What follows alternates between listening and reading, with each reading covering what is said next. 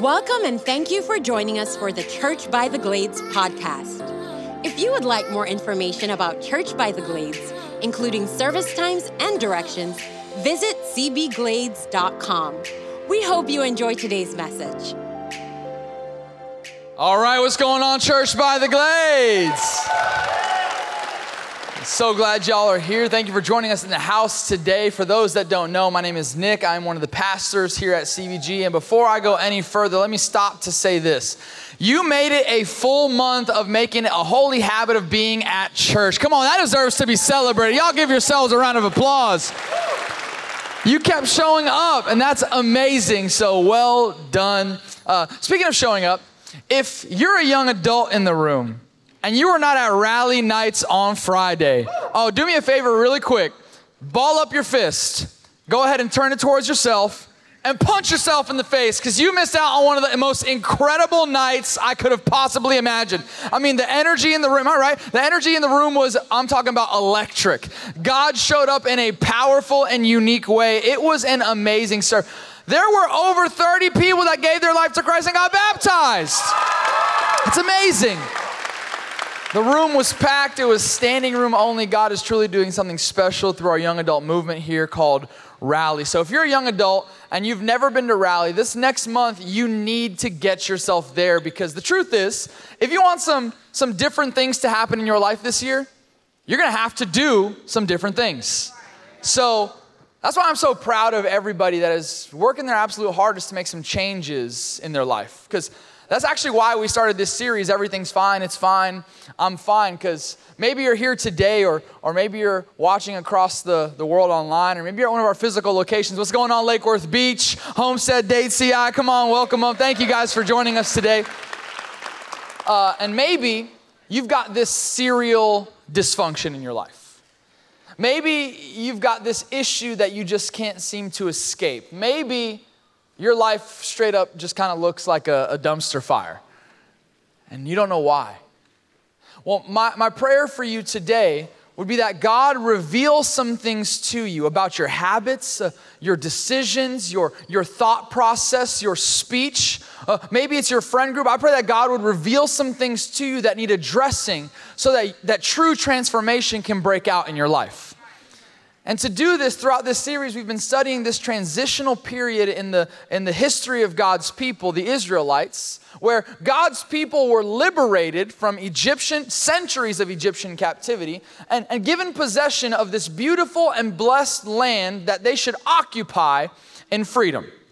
But the problem with the Israelites was that year after year after year after year, in this transitional period, they kept making the same mistakes just like we do today. And, and, and, and because of this, the, the time that lapsed between the exodus from Egypt into the entering of the promised land was 40 years. They wandered the wilderness for 40 years. A, a, journey that should have taken them a fraction of the time simply because they could not learn the things that God needed them to learn in order for them to live in freedom. And what I want to do today then is to learn from the Israelites. To, to learn from them so that we do not stay stuck or stagnant in seasons of dysfunction for any longer than necessary. And to do that, I want to study Exodus chapter 17. So if you would, if you have your Bibles with you, turn with me to Exodus chapter 17. That's where we'll spend our time in Scripture today. And Exodus chapter 17 is the very first battle that Israel fights in their wilderness wanderings. And, and I believe this text can give us some insight into the things that are necessary for us to live in lasting victory. Y'all ready for God's word? Awesome. Let's go to Exodus chapter 17. Let's start in verse number 8. Here's what the Bible says The Amalekites came and attacked the Israelites at Rephidim. Moses said to Joshua, Choose some of our men and go out and fight the Amalekites.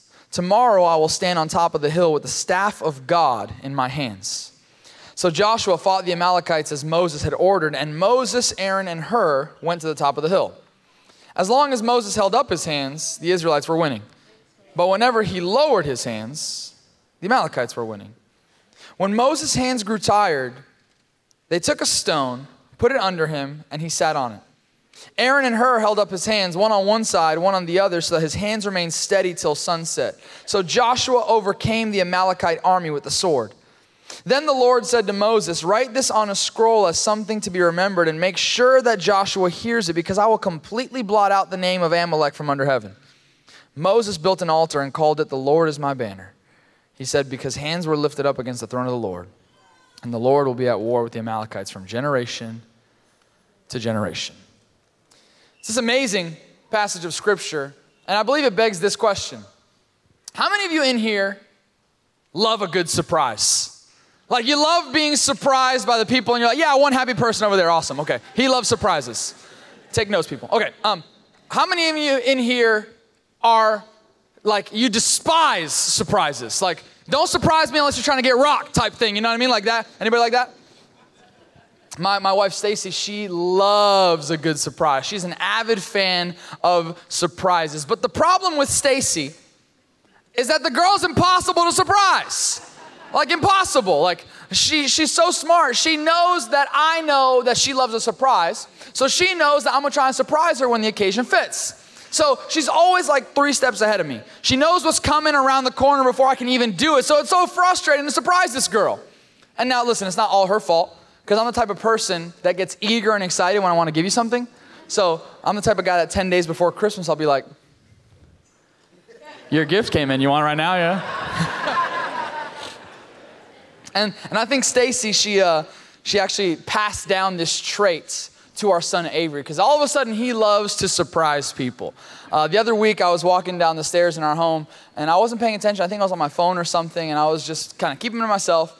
And all of a sudden, Avery pops out the corner. He says, Surprised you! Dude, I about peed my pants. I was saying it caught me off guard. I was not expecting this. And of course, my reaction caused him to hysterically laugh. And whenever you give a kid a reaction like that, oh, that's it. Over and over and over. And it's, it's, it's on repeat now. So he surprises me every day at some point in the day. And I've grown to learn that it's coming. So, but I'm trying to be a good dad, trying to give him the reaction he wants. So I'm like, ah, you surprised me. You got me. You caught me off guard. What we see in Exodus chapter 17 is this battle between the Amalekites and the Israelites, but the battle started off as a surprise attack. The Israelites did not see this battle coming. They were not expecting war in the wilderness. The very first verse in the, in the scripture we just read literally says that the Amalekites came and fought with the Israelites the Amalekites came and attacked the Israelites. They were not doing anything wrong. The Israelites were minding their own business, and yet the Amalekites came and picked a fight with them and attacked them by surprise. Have you ever been through a situation that caught you off guard? Maybe it was a, a health scare that came out of nowhere. Or, or maybe it was a breakup that you did not see coming. Maybe it was an unexpected bill that caught you by surprise. What I've learned is that some of the most difficult battles, some of the, the hardest battles we will ever face are the ones that we do not see coming. But it's how you respond in these moments that can make all the difference. It can literally be the determining factor between you staying stuck in a season of dysfunction for a prolonged period of time or you stepping into the freedom that I believe God has called you to step into. Moses, when he learned that his adversary was waging war with him unexpectedly, he didn't know what to do. Because you have to remember, this was at most two months after the exodus from Egypt. So they had no military experience. They had been in slavery for hundreds upon hundreds of years, so they had no military experience. They had no plan. This was unprecedented territory for the Israelites. And due to the nature of this battle being that it was unexpected, being that it was a surprise attack, Moses didn't even have time to come up with a strategy. He didn't have time to research the best military tactics. He didn't have time to read Sun Tzu's The Art of War. He didn't have time to call his friends for advice or listen to the best podcasts on the subject. He didn't have time to consult leaders who had been in this position before. When Moses was faced with the unknown of this battle, he simply turned to the place that all of his help had come from when he was in a situation he had no idea how he was going to get out of. When Moses was attacked by surprise and faced with this unexpected battle, he turned to the staff of God.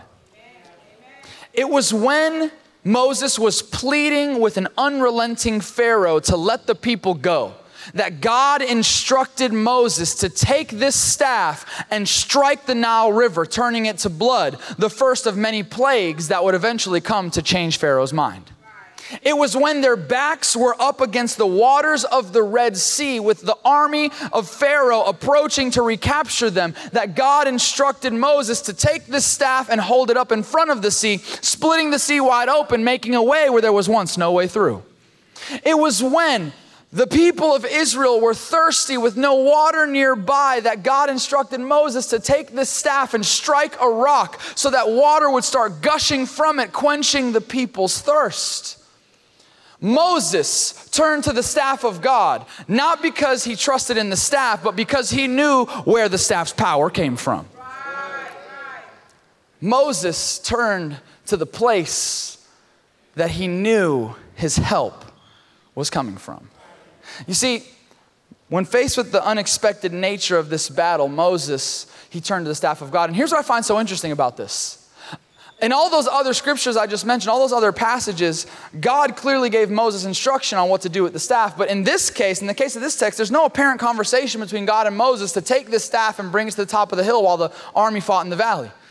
This was seemingly a split second decision that Moses had made, most likely because it was the instrument through which God had brought about all their provision and freedom in the past. When, when Moses was faced with this surprise attack, it forced him to go to the God that had consistently showed up for him time and time and time again, even when they didn't deserve it. There's just something about a surprise attack there's just something about being caught off guard, about an unchosen battle that has a tendency of driving us to the presence of God like no other thing in this life can do for us. Eh, so many of us like to be in control. So many of us like to have a plan. So when these unexpected bumps in the road come, they tend to derail our progress because we can't control what we can't see and a lack of control, it gives so many of us anxiety and worry, and it short circuits our brain. Oh, but God loves to use these unexpected battles, these unforeseen bumps in the road to draw us to a place of desperation, knowing that there's no possible way we could conquer what stands in front of us, which leaves us no other option but to seek God and seek His help for our life. Yeah, that's a good place to clap right there. And this is exactly what Moses did. And because of this, he led the people of Israel to their first victory in battle. But did you notice how the battle was won? Let's go back to verse 11. I've highlighted a couple words. I want you to read them loudly with me. As long as Moses held up, his hands, the Israelites were winning. But whenever Moses lowered his hands, the Amalekites were winning. The battle was not won by the military prowess in the valley. The battle was won by the intercession up on that hill. The army's effectiveness was determined simply by how high Moses could raise this staff of God. Hear me when I say this.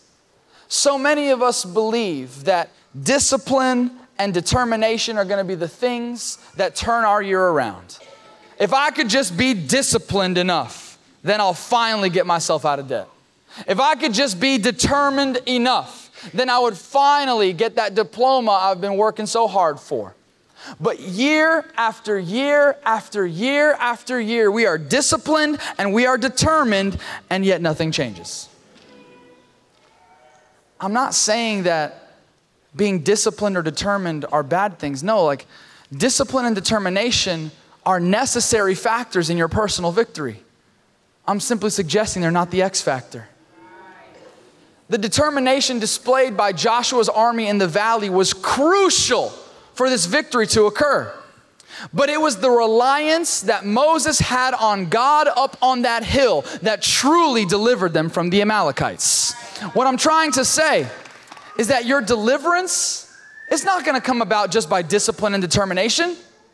But your deliverance will always be attached to your dependence. As long as Moses held up his hands towards the heavens, the army was winning. But whenever his arms would start to lower, they would start to lose. The measure in which Moses was dependent upon God for the victory is the measure in which the army was successful. This is why we need to understand and remember that dependence on God is the fuel we need to defeat our difficulties. This is why in verse 15 of this text, it says that Moses, he built an altar and then he called this altar, The Lord is my banner. banner. A banner, historically speaking, was a, a, symbol of unification. It was a, a, a rallying point for the troops. So to say, The Lord is my banner, Moses was exclaiming where his confidence came from. Moses was exclaiming what their identity was found in. And more than anything else, Moses was exclaiming who the victory was really brought through. I, I love, I love how King David puts this complex subject. I love how he explains uh, this idea of God being our banner. Look at what it says in Psalm chapter 20. May we shout for joy over your victory and lift up our banners in the name of our God. May the Lord grant all your requests. Now, this I know the Lord gives victory to his anointed. He answers him from his heavenly sanctuary with the victorious power of his right hand. Some trust in chariots, and some trust in horses, and some trust in the stock market, and some trust in success, and some trust in status, and some trust in their athleticism, and some even trust in themselves. Oh, but we trust in the name of the Lord our God. They are brought to their knees, but we who trust in God, we rise up and we stand firm. Lasting change, true freedom, deliverance, and victory are found in one name and one name alone. It is the name above all names. It is the King of Kings. It is the Lord of Lords. It is the Prince of Peace. It is the Alpha and the Omega. His name is Jesus Christ, and it is His strength, not yours. It is His power, not yours. It is His might, not yours. And it's His victory, not ours. Now, this doesn't mean that we're to sit around and do nothing and just kind of hope and pray and wait that God will do something for us one day. No, that's not how this works. We fight our battles always on two fronts on the front of human obedience and on the front of divine intervention. This means we must do everything in our power to, to win the battle in the valley. This is where we must be disciplined. We must be determined. We must work our tail off, do whatever it takes to get the victory in the battle, but we must never forsake the importance of lifting the banner high on the hill because there are going to be some battles you face that are too big for you to do it by yourself. You, I know you're talented. I know you're gifted. I know you have willpower. I know you're determined, but sometimes those things just aren't enough.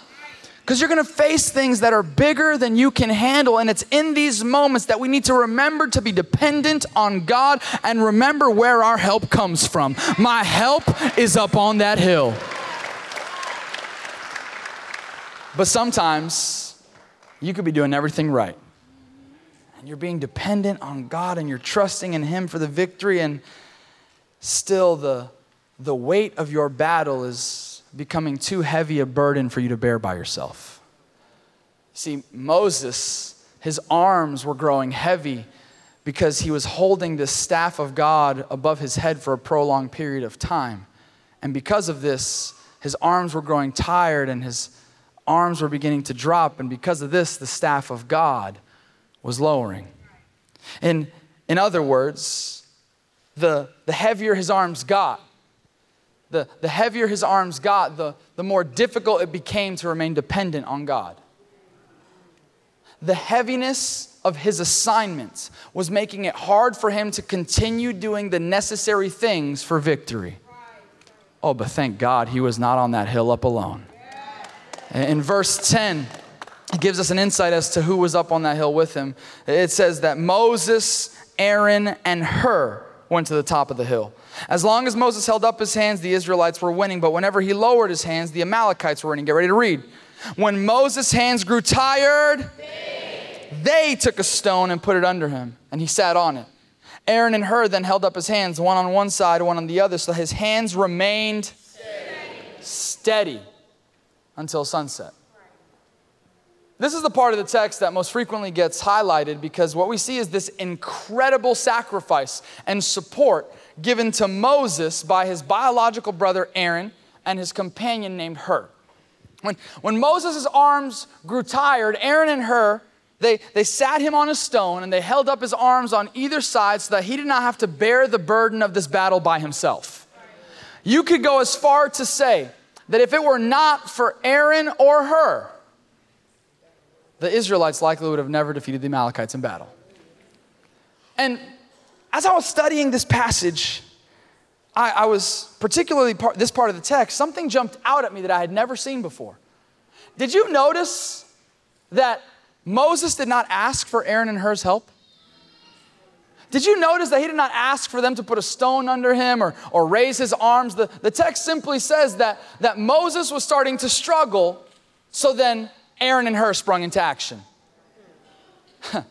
this tells me that Aaron and Hur recognized Moses was struggling all on their own and then jumped in to help their brother out in his time of need.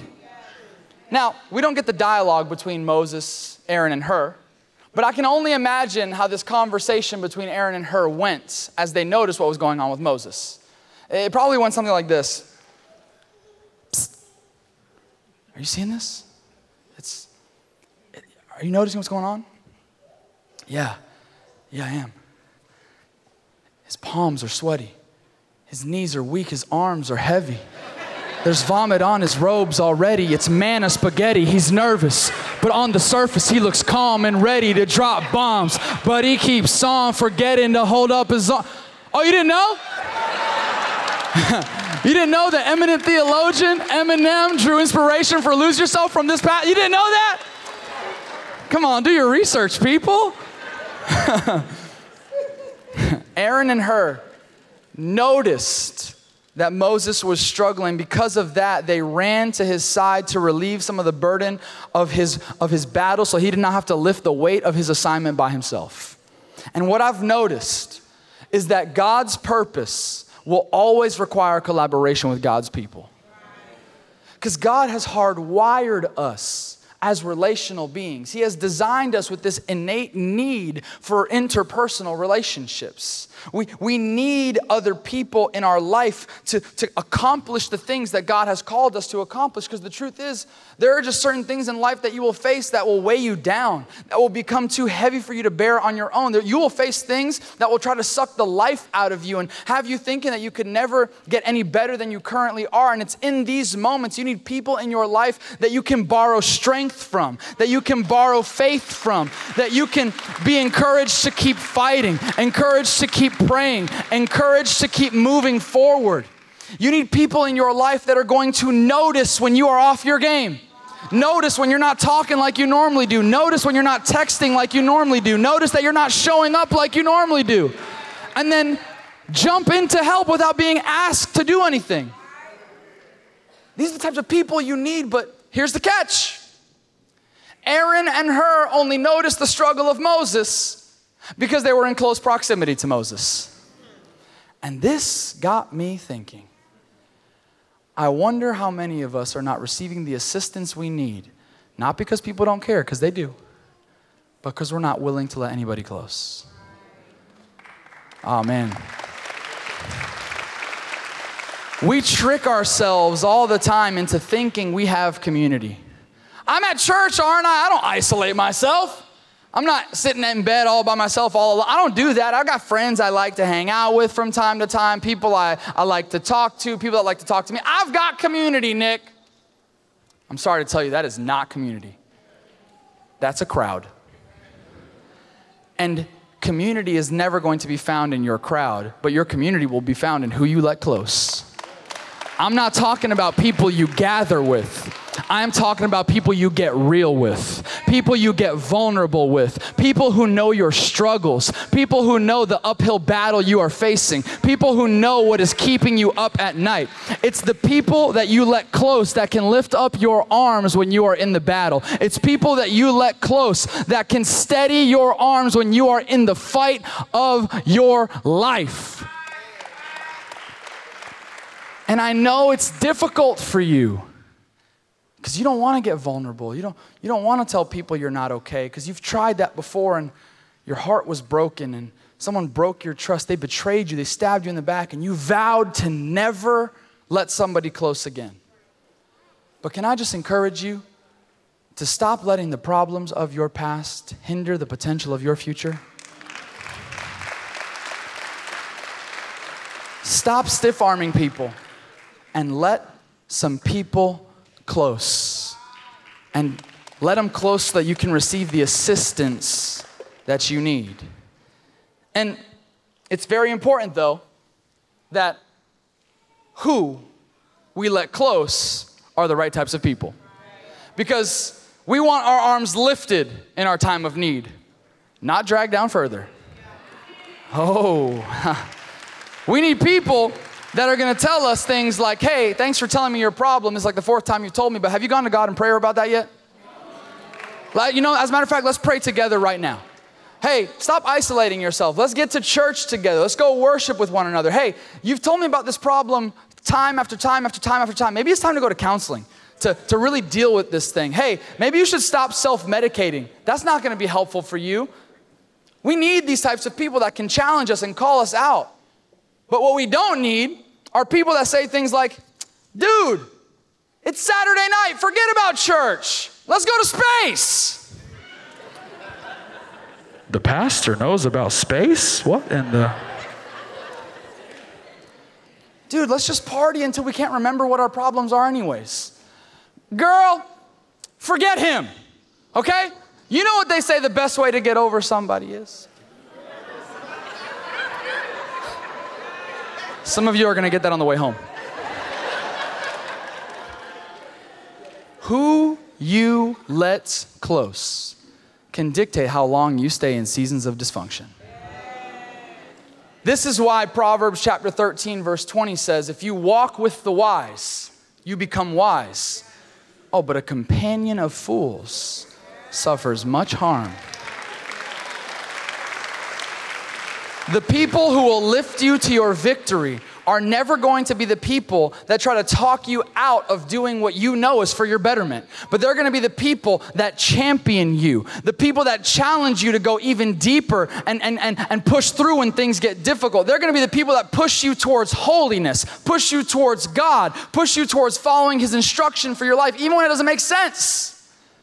Our senior pastor, Pastor David, he likes to say it like this those who you let close, those who you let in your inner circle, they need to meet four qualifiers. They need to love God, love people, love God, love you, I should say, and then believe in God and believe in you. Now, I know these people don't grow on trees. And I know it's very difficult to find these ty- kinds of relationships. And I don't mean to sound like a broken record, but the best place to find good, godly relationships are in the house of God. It's here. And if you didn't know, maybe you were not paying attention during the announcements, you were texting or whatever it was. We are starting at our Sawgrass campus, we're starting life groups here next weekend at church. And it's exactly what it sounds like. It's a, a, group of people doing life together, gathered around a common interest. And we have life groups for every season and every stage of life you could possibly be in. We have senior life groups, we have middle aged life groups, we have uh, young adult life groups, we have single life groups, we have dating life groups, we have married life groups, we have sports life groups. We, have, we don't even have, they don't have to be Bible studies. We got frisbee life groups, we've got basketball life groups. You want money? We got money life groups, we got money, anything. Life groups for anything. And, and it, you, you got to get plugged in because it's in these groups that you will find people that will lift your arms up when you are battling by yourself. It's in these groups that you will find people that will encourage you to keep fighting, that will pray for you in the middle of your battle, that will check up on you when you're nowhere to be found. You need to plug in to a life group. Do whatever you have to do. Stay five minutes after service. Go sign up in the lobby. Do it right now from the comfort of your chair online. I don't care what you got to do, but you got to get plugged into a life group. Start letting people close because the victory you want in the valley is determined by who you have helping up on that hill. Aaron and Hur helped Moses in his time of need, and because of that, the people of Israel won their very first battle and they had the victory. And I believe this is what God wants for your life. I believe God wants you to see victory. He, he wants you to see holistic victory.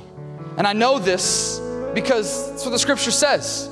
God doesn't want you to be in this spin cycle of dysfunction anymore. That's not His agenda for your life. God, He, he truly wants you to break free from these cycles of stagnancy so that you can walk in your full potential and live in true and holistic freedom. Eh, this is what the scripture says. I know this because look at, look at verse 13 of the text we just read. Joshua overcame the Amalekite army with the sword. Then the Lord said to Moses, Write all this on a scroll as something to be remembered and make sure that Joshua hears it. Why? Because I will completely blot out the name of Amalek from under heaven. God wanted total victory, not just a temporary victory. God's desire was to completely eliminate their enemies altogether. And in a similar fashion, I believe God has no desire to deal with only part of your dysfunction. I believe God wants to deal with the totality of your toxicity because if dealt with only in part, there will always be the threat of recurrence. If you go to the dentist and you have four cavities, no one in the history of ever has gone to the dentist with four cavities and said, Hey, doc, can you just remove three? Like, I want to keep this one back here because I kind of, I've grown to like this one. You know what I mean? Like, I like this cavity. Like, you don't have to touch it. I'll try and figure it out on my own, but take those other three out, leave this one. No one does that. No, because if you leave part of your dysfunction in your life, it won't just affect the one tooth, it might start to affect the whole mouth. So, why is it then that God's people love to compartmentalize their sin and say, hey, God, you can touch this area and this area and this area, but oh, this area over here? No, you can you can leave that one alone. I kind of like the way I do this one. I, I don't really want your instruction on this one. I don't really want to do it your way on this one. I kind of have grown accustomed to my way of doing it, and, and I just want to keep this one to myself. So you can do all that, but God, you can just leave this one for me. If if your battle is addiction, it's not enough to just stop going to the bar. But you've got to stop hanging out with that friend group too. If your battle is pornography, it's not enough to just stop going to that website. But you probably have to go to Instagram and unfollow all those influencers that are tempting you on a daily basis. If your battle is your finances, it's not enough to just get yourself on a budget. But you probably have to deal with that spirit of comparison that has you trying to keep up with the Joneses all the times. True and lasting victory is found in complete removal. Jesus Christ did not only partly get rid of your sin, Jesus Christ did not mostly get rid of your sin. No, no, no. Jesus Christ reigns victorious over sin because Jesus Christ was sufficient for our sin. The sacrifice that Jesus made on the cross, it was sufficient to pay for the price of all of our sin. It was sufficient to pay for all of our freedom. And we are free today. We are victorious today because Jesus was sufficient for all of it. So, if you want true victory, you've got to deal with all your dysfunction and completely eliminate it. I got one more minute, but I need you to catch this. The Israelites never got this part. True victory isn't just found in the complete removal of your obstacles or enemies, but people who live in lasting victory have a long term memory. Check this out.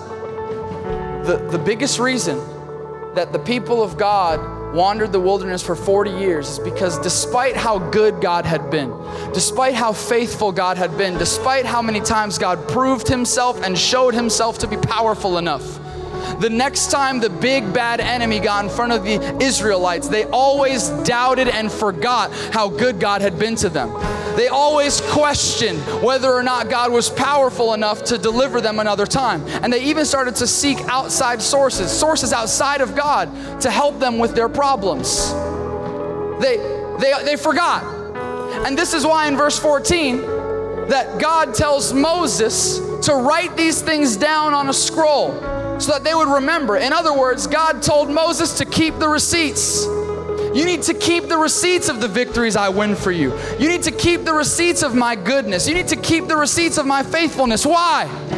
Because current success, it always provides perspective for future difficulties.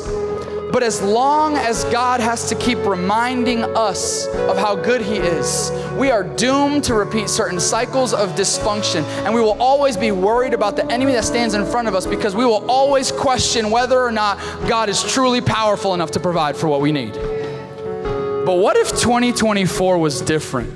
What if this was the year that instead of asking God to remind us of how good He is, and remind us of how strong He is, and remind us of how faithful He is, what if this was the year that we started to remind God of His faithfulness? God, I'm going through hell right now. I've got the biggest fight I've ever been fighting, and I don't know how I'm gonna get out of it, but oh God, I kept the receipts. I know what you've done in the past, so I know you're gonna find a way through because you have always shown up for me. You have always been good to me. You have always been faithful to me, and you have always got me through. And I have full trust today that you're gonna show up again. You're gonna be good again. You're gonna be faithful again. Do I have any of God's people today that know God is always gonna be good? And He'll always show up for you. You got to keep the receipts and see if that won't shift your perspective of your problem. See if that won't eliminate your anxiety. See if that won't wither your worry away. Because the battle is not yours, the battle belongs to the Lord, and He is our banner. So trust in Jesus today.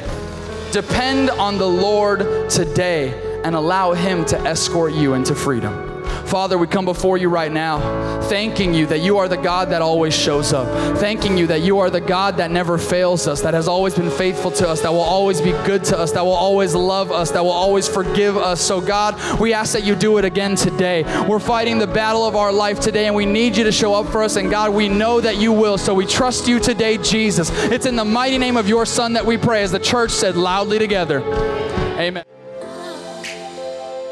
Thanks again for listening to this week's message. We hope you enjoyed the podcast today. To hear more messages like this, make sure you subscribe and share with your friends.